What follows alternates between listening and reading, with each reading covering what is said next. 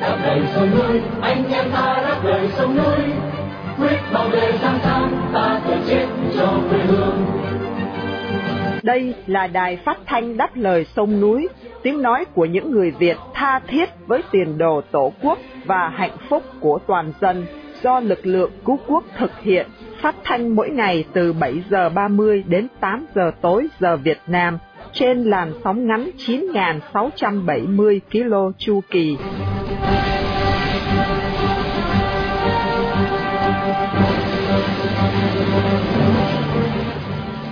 Minh Nguyệt xin kính chào quý thính giả. Hôm nay thứ Tư, ngày 9 tháng 8 năm 2023 và cũng là buổi phát thanh lần thứ 4470 của Đài Đáp Lời Sông Núi. Mở đầu chương trình, mời quý thính giả theo dõi phần tin tức. Trong chuyên mục Câu chuyện thời sự hôm nay, mời quý vị theo dõi cuộc phỏng vấn Linh Mục Nguyễn Hữu Lễ từ Tân Tây Lan và sau cùng là một bình luận thường xuyên để chấm dứt chương trình tối nay. Đặc biệt, chương trình phát thanh hôm nay được sự bảo trợ của ông bà Trí Uyên, TNL Car Body Repair tại thành phố Sydney, Úc Châu. Đồng thời để vinh danh ông Trương Minh Đức, một người Việt đang bị giam cầm trong ngục tù Cộng sản.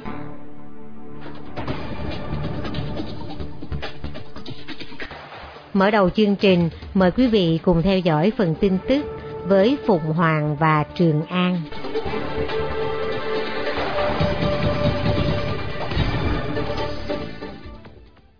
Hà Nội có ý định bắt cóc bà Nguyễn Thị Thanh Nhàn trên nước Đức.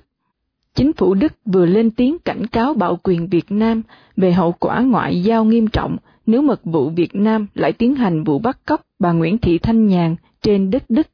Đức đã có phản ứng như trên sau khi không chấp nhận đề nghị của bạo quyền Việt Nam về việc dẫn độ bà Nguyễn Thị Thanh Nhàn, cựu chủ tịch công ty tiến bộ quốc tế, gọi tắt là EIC, đã tới Đức sinh sống trong thời gian gần đây. Chính phủ Đức cho biết sẽ không dung túng cho bất kỳ sự can thiệp nào của quốc gia nước ngoài. Trong bài báo ra ngày 7 tháng 8, tờ báo TASS của Đức cho biết bà Thanh Nhàn là người nổi tiếng trên trường quốc tế. Bà cũng được cho là có quan hệ mật thiết với Do Thái vì người phụ nữ 54 tuổi này đóng vai trò quan trọng trong các vụ mua bán vũ khí từ nhiều quốc gia cho quân đội Việt Nam. Từ một người được cho là doanh nhân xuất sắc, được trao tặng nhiều danh hiệu đình đám như gương mặt trẻ Việt Nam, sau đó doanh nghiệp Việt Nam tiêu biểu nhất, thương hiệu quốc gia xuất sắc nhất, bà Nguyễn Thị Thanh Nhàn đột nhiên bị xem là tội phạm, bị công an truy nã và bị tuyên án vắng mặt 30 năm với cáo buộc đưa hối lộ và vi phạm đấu thầu. Bà cùng bảy nhân viên dưới quyền đã trốn ra nước ngoài trước khi bị truy tố, bà Nhàn đã sang Đức được vài tháng. Cơ quan an ninh Đức đã liên lạc với bà Nhàn và cảnh báo về ý định bắt cóc bà của mật vụ Việt Nam. Hai phụ nữ bị án tù vì tố cáo quan chức xã tham nhũng. Bà Hoàng Thị Sơn 65 tuổi và bà Thái Thị Bé 67 tuổi ở huyện Hương Khê, tỉnh Hà Tĩnh vào hôm qua ngày 8 tháng 8 đã bị tuyên án 15 tháng tù với cáo buộc lợi dụng quyền tự do dân chủ. Thông tấn xã Việt Nam trích dẫn bản cáo trạng cho biết là từ tháng 11 năm ngoái đến tháng 4 năm nay, hai bà Sơn và bé đăng tải trên mạng các ý kiến không đồng tình về kết quả trả lời giải quyết đơn thư của giới quan chức. Tin không nói rõ về vấn đề mà hai bà Sơn và bé gửi đơn thư yêu cầu giải quyết là gì. Trên các video đăng trên mạng xã hội, bà Thái Thị Bé tố cáo các quan chức đảng ủy xã Phúc Trạch đã lợi dụng chức quyền, lấn chiếm đất công, giả mạo chữ ký, hồ sơ, làm sai luật đất đai để chiếm lĩnh trên 3 tỷ đồng. Bà Hoàng Thị Sơn đã dùng trang mạng xã hội để phát trực tiếp một loạt video và đăng tải 7 bài viết về nội dung bị công an cho là xuyên tạc, xúc phạm uy tín của những quan chức trong ban tiếp dân huyện Hương Khê và giới lãnh đạo huyện Hương Khê. Riêng bà Thái Thị Bé bị cáo buộc đã đăng hàng chục cuốn video mà nội dung cũng bị công an cho là xuyên tạc không đúng sự thật. Ngoài mức án 15 tháng tù cho mỗi người, Bảo quyền Hương Khê còn tuyên bố tịch thu ba điện thoại của hai bà để sung vào công quỹ. Mức xuất cảng của Trung Cộng giảm mạnh trong ba năm qua. Mức xuất cảng của Trung Cộng đang giảm với tốc độ nhanh hơn trong lúc nhu cầu toàn thế giới giảm sút, đe dọa biển cảnh phục hồi của nền kinh tế lớn thứ nhì thế giới. Số liệu chính thức cho thấy Mức xuất cảng giảm hơn 14% vào tháng 7 vừa qua so với cùng kỳ năm ngoái. Số liệu này gây ra lo ngại là mức tăng trưởng kinh tế của Trung Cộng có thể còn tiếp tục chậm lại trong năm nay. Điều này sẽ tăng sức ép lên bạo quyền Bắc Kinh, buộc họ phải cân nhắc các biện pháp thúc đẩy phục hồi kinh tế sau dịch Vũ Hán. Các con số ảm đạm cho thấy giá cả sinh hoạt gia tăng và lãi suất tiền vay cao hơn các nước, đang gây ảnh hưởng lên sự phục hồi sau dịch Vũ Hán với nhu cầu nhập cảng đang giảm sút. Không như các nước khác, giá cả ở Trung Cộng dường như đang giảm khi doanh nghiệp và người tiêu dùng không muốn chi mạnh sau đại dịch. Với nhiều hàng tồn kho đang ứ động, Trung Cộng hiện phải đối mặt với tỷ lệ thất nghiệp cao ở giới thanh niên và ngành bất động sản đang gặp khủng hoảng. Mức xuất cảng sang Mỹ, thị trường lớn nhất của Trung Cộng, cũng giảm hơn 23% trong năm qua. Tương tự như Mỹ, mức xuất cảng sang Âu Châu cũng giảm hơn 20%. Cần biết là Trung Cộng từng thực hiện các biện pháp chống dịch Vũ Hán thuộc loại hà khắc nhất trên thế giới. Vào tháng 3 năm ngoái, nhà cầm quyền đã phong tỏa toàn bộ trong suốt hai tháng ở thành phố Thượng Hải, nơi có 25 triệu dân sinh sống. Ukraine bắt giữ một phụ nữ có âm mưu ám sát tổng thống. Cơ quan an ninh SBU của Ukraine cho biết là một phụ nữ đã bị bắt với cáo buộc âm mưu ám sát tổng thống Volodymyr Zelensky. Cơ quan an ninh cho biết nữ nghi phạm đã cố gắng tìm hiểu lịch trình trước chuyến thăm của ông Zelensky tới vùng Mykolaiv bị lũ lụt vào tháng 6. Tổng thống Zelensky xác nhận ông đã được thông báo về vụ bắt giữ và nói rằng người đứng đầu SBU đã cập nhật cho ông về cuộc chiến chống lại những kẻ phản bội. Trong tuyên bố đưa ra, SBU cho biết người phụ nữ này đã bị bắt quả tang khi đang cố chuyển thông tin tình báo cho phía Nga. Họ cũng công bố hình ảnh các sĩ quan an ninh đeo mặt nạ đã bắt giữ nghi phạm trong nhà bếp. Phụ nữ này sống ở một thị trấn nhỏ Ochakiv nơi ông Zelensky đã đến thăm vào tháng 7 và đang làm việc trong một cửa hàng tại một căn cứ quân sự ở gần đó. Bà này sẽ phải đối mặt với cáo buộc cung cấp trái phép thông tin về các hoạt động của vũ khí và quân đội. Nếu bị kết tội, bà có thể phải ngồi tù tới 12 năm. Cần biết là ông Zelensky đã đến thăm Mykolaiv vào tháng 6 để xem xét thiệt hại của vụ vỡ đập nước và đến đó một lần nữa vào tháng 7 sau đợt pháo kích dữ dội của Nga. Hoa Kỳ bắt đầu gửi xe tăng Abrams cho Ukraine.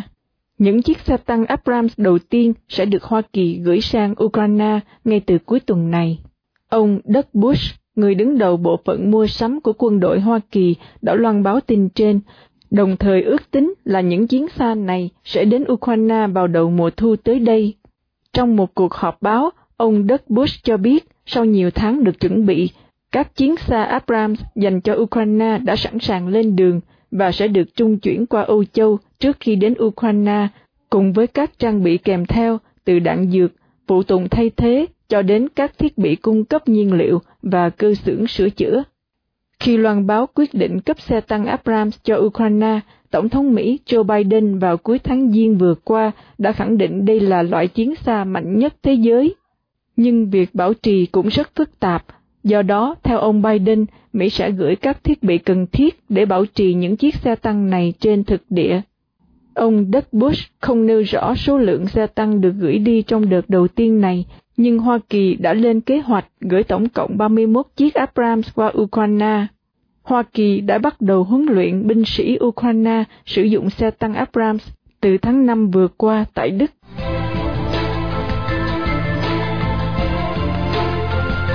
Thưa quý thính giả, vào ngày 18 tháng 8 tới đây, bản dịch tiếng Anh của bút ký Tôi Phải Sống của Linh Mục Nguyễn Hữu Lễ sẽ được một nhà xuất bản tại Anh Quốc cho phát hành khắp nơi trên thế giới.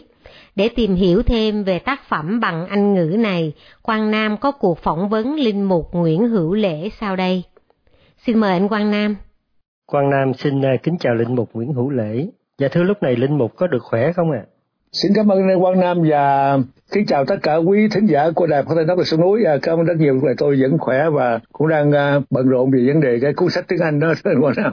Dạ vâng, à, thưa Linh Mục, à, Linh Mục nhắc về cái cuốn sách tiếng Anh đó, thì chúng ta được biết là cái bản dịch tiếng Anh của bút ký Tôi Phải Sống của Linh Mục với cái tên tiếng Anh là I Must Live đã được một nhà xuất bản nổi tiếng ở bên London dự định là sẽ phát hành vào ngày 18 tháng 8 tới đây. Trước tiên thì xin Linh Mục cho thính giả của Đài Đáp Lời Sông Núi biết thêm về sự kiện này được không ạ?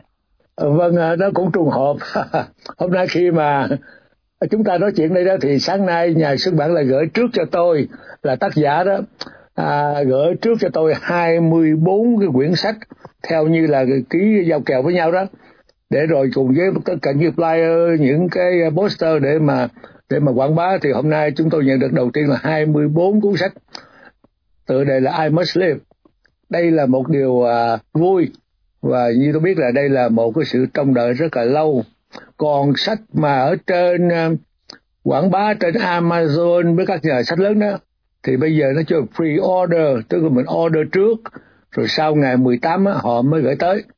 Vâng bây giờ thì tôi xin à, nói một vài dòng chút xíu về ý nghĩa của cuốn sách này à, trước tiên là như là Vân Nam và quý thầy đã biết á là ngay thời gian tôi trong tù khi mà tôi trải qua những giai đoạn đau thương nhất của cuộc đời mình cùng với những cái gì tôi thấy về số phận dân tộc đau thương đó tôi đã có ý định là tôi phải viết một cuốn sách. Không phải là hồi ký. Nếu là hồi ký đó là tất cả những gì về cuộc đời của mình. Nhưng mà tôi gọi là cái bút ký. Bút ký nghĩa là sự suy tư của tôi cái nhìn của tôi sự ước mơ của tôi hoài bão của tôi và nhất là những sự chịu đựng của tôi trong thời gian mà sống trong gồm dân tộc Việt Nam từ qua nhiều à, thời đại. Nhất là thời gian tôi sống trong ngục tù cộng sản à, 13 năm. Và những cái gì tôi nghe tôi thấy tôi chịu đựng tôi chứng kiến và tôi là nạn nhân trong đó cho nên tôi ôm ấp cái hoài bão đó. Cho tới năm 2000 tới năm 1990 tôi qua đi bên New Zealand. Thì ba năm sau tôi bắt đầu tôi viết cuốn sách cuốn sách đầu tiên tôi viết đó, tựa đề là tôi phải sống. Và sau 10 năm thì cuốn sách được hoàn thành để trở thành cuốn sách bán chạy nhất trong lịch sử văn học hải ngoại. Khi đó tôi thấy có nhu cầu là phải chuyển ngữ qua tiếng Anh để giới thiệu cho thứ nhất là giới trẻ không còn rành tiếng Việt nữa mà các cháu hiểu tiếng Anh nhiều hơn để các cháu hiểu về cái hoàn cảnh của dân tộc mình và các cháu sẽ có một cái cái nhìn rõ rệt hơn về cái số phận bi thương của dân tộc mình. Bên cạnh đó tôi muốn cho thế giới bên ngoài hiểu được Việt Nam thật sự là gì cho nên tôi đã cố gắng à, cho Việt Thế Anh và thời gian xưa đi sửa lại rất nhiều người cộng tác, rất nhiều người tiếp tay vô cho đến năm 2021 đó thì mới hoàn thành gọi là hoàn hảo một cái thủ bản như là tới năm 2022 giờ năm ngoái đó đáng lẽ là xuất bản năm ngoái rồi nhưng bởi vì trong chuyến đi Mỹ hồi năm ngoái đó tôi về tôi bị uh, trở ngại sức khỏe trên máy bay. Cho nên phải hoãn lại cho tới năm nay. Thì uh, nhà xuất bản đã thông báo chính thức rằng sẽ phát hành trên toàn thế giới vào ngày 18 tháng 8 năm 2023 tức là còn có um, bên xứ tôi bây giờ là bữa nay tuần mùng 9 đó thì coi như là còn có 9 ngày nữa thôi. Thì uh, cuốn sách này hiện nay đang được để lên bê bán trên các ờ, cơ, quan mua sách thế giới tức là như Amazon và nhiều cái ờ, nhà sách lớn trên thế giới ờ, tất cả quý người đều cũng có thể pre-order tức là mua trước. Nhưng hôm nay đó thì sách nó đến tay tôi với cách là một tác giả để tôi quảng bá cuốn sách. Nói chung đó đây là một ước vọng của tôi không phải vì vấn đề viết một cuốn sách mà ước vọng của tôi là muốn trình bày cho những thế hệ tương lai Việt Nam và nhất là người ngoại quốc biết được cái, cái số phận đau thương bi thảm của dân tộc của chúng ta. Và mình phải có cái nhìn thực tế mình biết phải làm gì trong tương lai. Đó là cái chiều hướng mà tôi viết cuốn sách này đó thưa anh Quan Nam và quý thầy thân mến. Dạ vâng thưa linh mục sau nhiều lần à, tái bản phiên bản tiếng Việt của cái bút ký tôi phải sống đó. Thì à, lần này đó thì xin được hỏi là à, ngoài cái nguyện vọng mà linh mục vừa nói đó thì cái cái nguyên nhân nào đã thúc đẩy linh mục viết uh, cái bút ký tôi phải sống và bây giờ dịch ra tiếng Anh nữa thưa linh mục? Cái quan trọng nhất tôi nói đó không phải là vì đây không phải là một tiểu thuyết cũng không phải là một cái hồi ký lại càng không phải là một chuyện tưởng tượng mà nó là một cái nhìn một cái à, uh, tăng trở một cái uh, ước mộng và nhất là một cái uh, sự quốc ức trong lòng tôi về cái số phận đau thương dân tộc mà mình, mình chưa giải quyết. Đặc biệt nhất bây giờ anh biết đó khi tôi đang nói đây đó thì ở bên nước Việt Nam hiện tại những ngày tôi đây đó thì đang xảy ra một cuộc và dân chúng rất là hoang mang và phải nói là người ta bàn tán rất nhiều. Đó là nói về cái nạn tham nhũng mà bộc lộ ra. Tôi gọi là cái chúng ta giải cứu ai biết rồi tôi không cần nhắc nhiều. Thì bây giờ mỗi ngày người ta nói đi nói lại về cái sự tham nhũng về sự thối nát về cái sự bất công, sự đè nén của những người có thế quyền tại Việt Nam chúng ta. Như thế đó là người ta chỉ lây quay lấy quậy trong những con dòi con bọ đục khoét cái số phận dân tộc, mà người ta không có để ý gì tới cái cái cái nguyên nhân hay là những cái đống phân nó nuôi dòi con bọ đó. Cái đống phân đó là chế độ độc tài cộng sản Việt Nam. Mà nếu mà người ta chỉ quay hướng về chuyện này mà thôi đó, thì người ta quên đi cái mục đích sâu xa. Cho nên quyển sách này là là quyển sách tôi trình bày cho thấy rằng cái số phận dân tộc mình rất là bi thương, đặc biệt nhất là đang sống dưới chế độ cộng sản. Và chúng ta phải có ý thức rằng mình phải làm cái gì khác hơn khác hơn là ngồi đó để mà kêu ca, để mà chửi bới, để mà nguyền rủa bọn dòi bọ đang đục khoét ờ, rút tỉa dân tộc mình ờ, tại trong nước bây giờ. Cái cái đó đó chỉ là một cái số nhỏ trong tất cả cái chế độ đó là nuôi bầy dồi trong thế độ, chế độ đó chứ không phải là một hai con. Cho nên quyển sách này góp phần để có dân tộc mình có cái nhìn và mình phải nghĩ rằng mình phải làm cái gì hơn nữa là chỉ ngồi than thở, kêu ca về vấn đề số phận đau thương tộc bình anh. Đó là cái ý rất là rõ mà tôi viết và tôi cho dịch sách này tới anh đó thưa anh. Dạ. Thưa linh mục, trong ờ, cái ấn bản I Must Leave này đó thì à, xin được hỏi là linh mục đặc biệt nhắm tới cái thành phần độc giả nào ạ? Cái độc giả mà tôi nói lúc đầu đó là cái à, ấn bản tiếng Việt thì nó phổ biến cho người Việt Nam chúng mình cũng đại khái cũng rộng rãi biết rằng đó là đó là một cuốn sách bán chạy nhất trong lịch sử văn học hải ngoại. À, tôi tái bản sách rồi ba lần và để lên đầy trên internet à, có youtube có rồi ebook có tất cả mọi thứ. Nhưng mà cái đó chỉ là một cái sự hạn chế trong một số người việt nam thôi cái chủ yếu của tôi trong cuốn sách I Must Live này đó là tôi nhắm tới hai nhóm độc giả rất rõ. Thứ nhất là cái nhóm độc giả trẻ Việt Nam không còn hiểu rành rành về tiếng Việt nữa, mà các cháu thì rất giỏi về tiếng Anh. Cho nên đó là cái số độc giả mà tôi nhắm tới đầu tiên. Thứ hai là tôi muốn nhắm tới toàn thể những người trên thế giới này, những ai mà đọc sách bằng tiếng Anh đó, để họ có một cái dịp để nhìn rõ rệt, hiểu biết về cái cái lịch sử dân tộc về cái những gì mà người ta nghe nói người ta chỉ nghe tuyên truyền mà thật sự không phải vậy. Nghe nói về Việt Nam mà chưa thấy về Việt Nam. Nghe tuyên truyền Việt Nam mà chỉ thật sự về Việt Nam. Cho nên đó là những gì mà tôi muốn gửi gắm. À, thứ nhất tâm tư của tôi. Và thứ nhì đó là gửi gắm cái sự chú ý đến tất cả mọi người rằng á cái vấn đề Việt Nam mà quý vị biết đó, nó không phải như vậy. Nó không phải như vậy.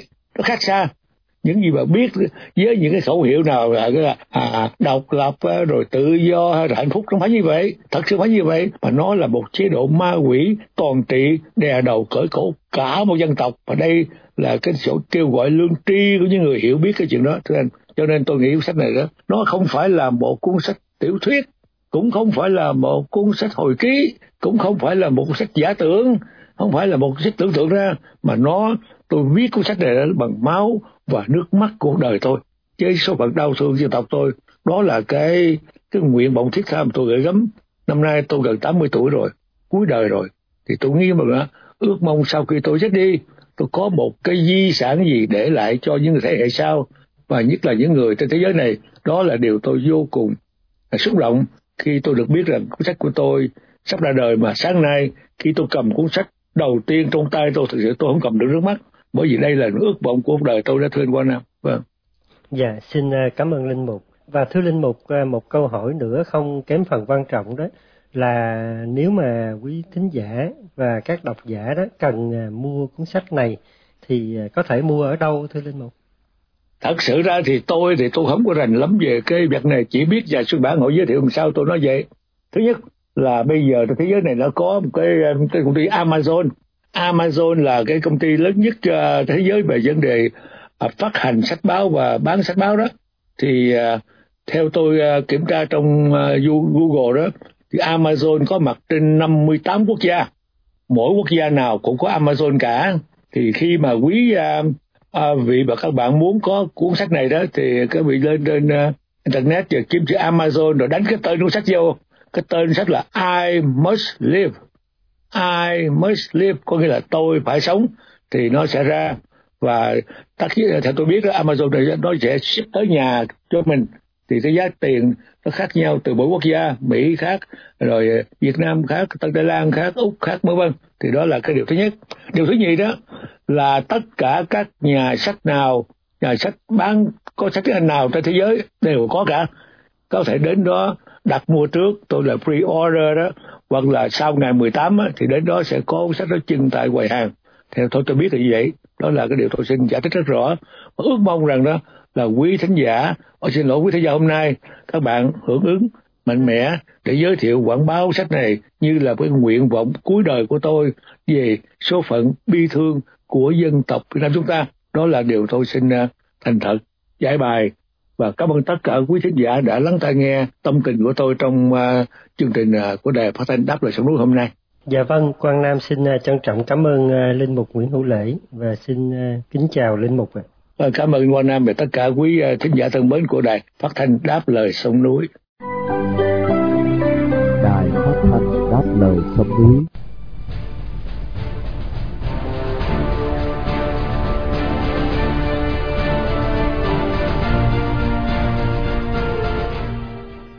Thưa quý thính giả, tiến trình dân chủ hóa Việt Nam bất khả vãn hồi và các thế hệ trẻ sẽ vượt lên trên sự tuyên truyền gian dối của đảng, hầu hoàn tất tiến trình này một ngày không xa. Mời quý thính giả nghe phần bình luận của Trần Trung Đạo với tựa đề Không phải nước mắt nào cũng mặn sẽ được Vân Khanh trình bày để kết thúc chương trình phát thanh của Đài Đáp Lời Sông Núi tối hôm nay.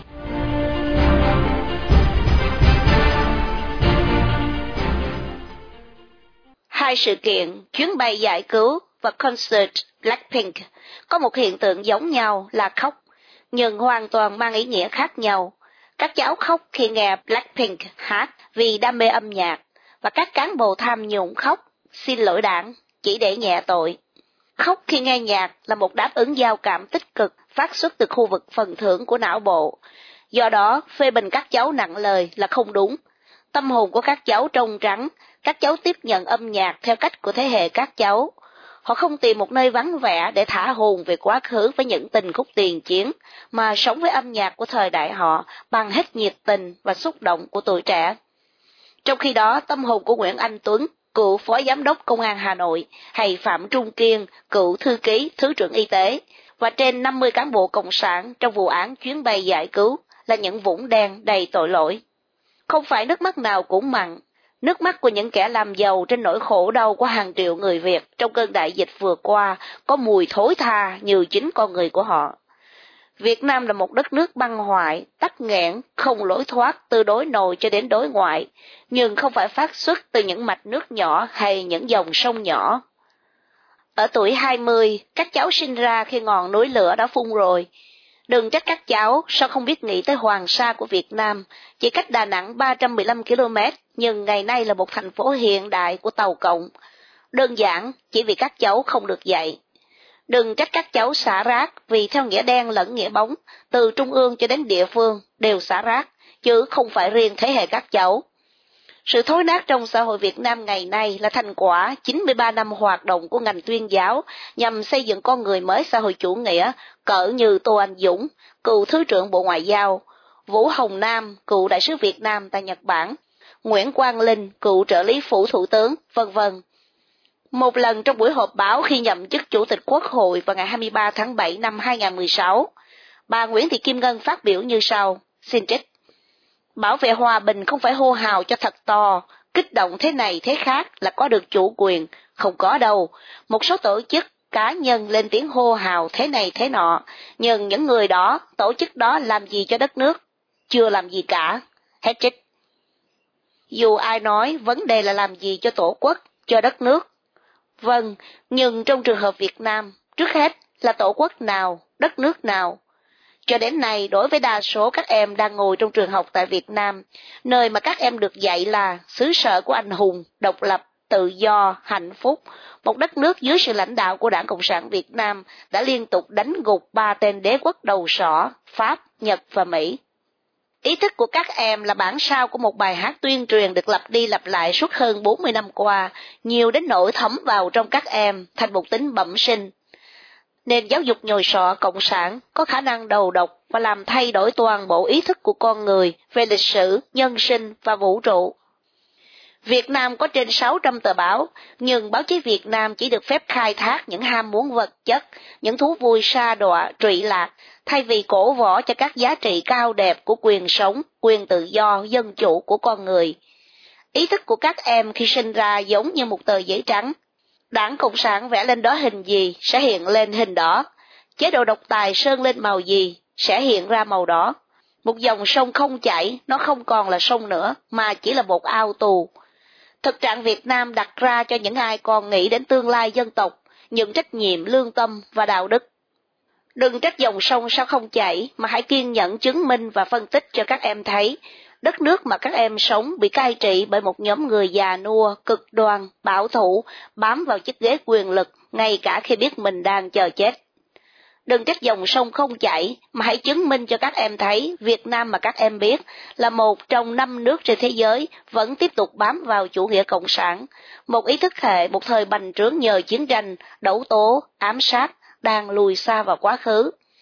Đừng trách dòng sông không chảy, mà hãy chỉ ra cho các em thấy Việt Nam mà các em biết là quốc gia có 100.000 phụ nữ chỉ vì chén cơm manh áo mà phải bán thân lưu lạc nơi xứ người, bị đánh đập, xô đuổi, ném ra đường phố như những nô lệ tình dục thời Trung Cổ. Đừng trách dòng sông không chảy, mà hãy phân tích cho các em biết Việt Nam là quốc gia có 50 triệu thanh niên, nhưng đa số không còn sức sống, không có hoài bão cho tương lai của đời mình, cho đất nước mình. Thay vì các dòng sông không chảy, mà hãy chung tay dời tảng đá độc tài lạc hậu ra khỏi lòng sông. Các thế hệ cha, chú, nếu không vượt qua được những hiện tượng tiêu cực, rẽ chia, phân hóa, nhiều khi rất nhỏ, và tập trung sức mạnh tổng hợp của dân tộc để tháo gỡ cơ chế chính trị, kinh tế và văn hóa độc quyền cộng sản, thì lời trách cứ kia chẳng qua là tự trách mình. Thay vì so sánh các em, các cháu sinh dưới chế độ cộng sản với tuổi trẻ Nhật, Mỹ, Nam Hàn, Hồng Kông, vân vân. Hãy làm tất cả những gì làm được để tuổi trẻ thấy rằng Việt Nam là một dân tộc đáng yêu, nhưng cũng là đất nước đang cần một cuộc thay đổi toàn diện để hy vọng có thể hội nhập vào dòng tiến hóa của loài người. May mắn thay, trong các thế hệ sinh ra sau năm 1975, một số nhờ vào nhiều các yếu tố tôn giáo, gia đình và nội lực bản thân đã thoát ra khỏi nhà tù được bao bọc bằng bốn bức tường dày của tuyên truyền cộng sản và dấn thân cho lý tưởng cao cả phục hưng dân tộc. Họ vẫn còn khá ít, nhưng là biểu tượng của tương lai. Các em, dù đang ở trong tù hay ngoài tù, cũng đều đang đấu tranh và tiếp tục đấu tranh theo nhiều cách khác nhau. Hãy gửi cho nhau những bài hay, truyền cho nhau những tin tức mới, giúp đỡ nhau khi công an trấn áp, nương tựa nhau khi gặp khó khăn vân vân, tất cả đều cần thiết. Sự chuyển động của núi rừng bắt đầu từ từng chiếc lá và nếu cất lên theo cùng một nhịp sẽ trở thành một khải hoàng ca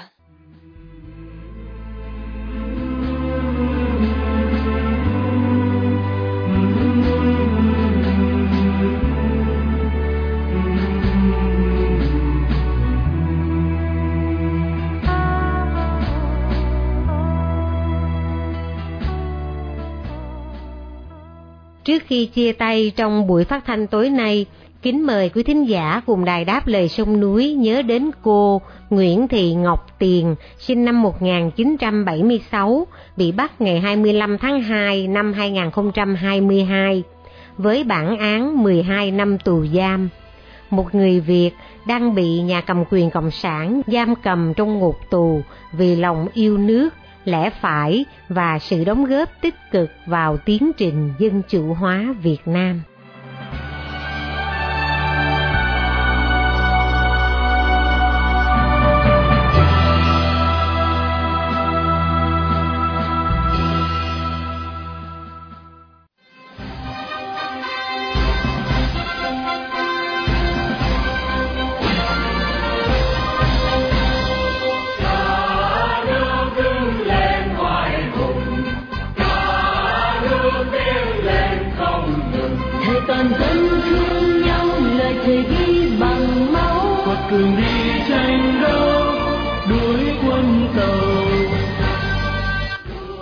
Trình phát thanh đáp lời sông núi hôm nay đến đây là chấm dứt.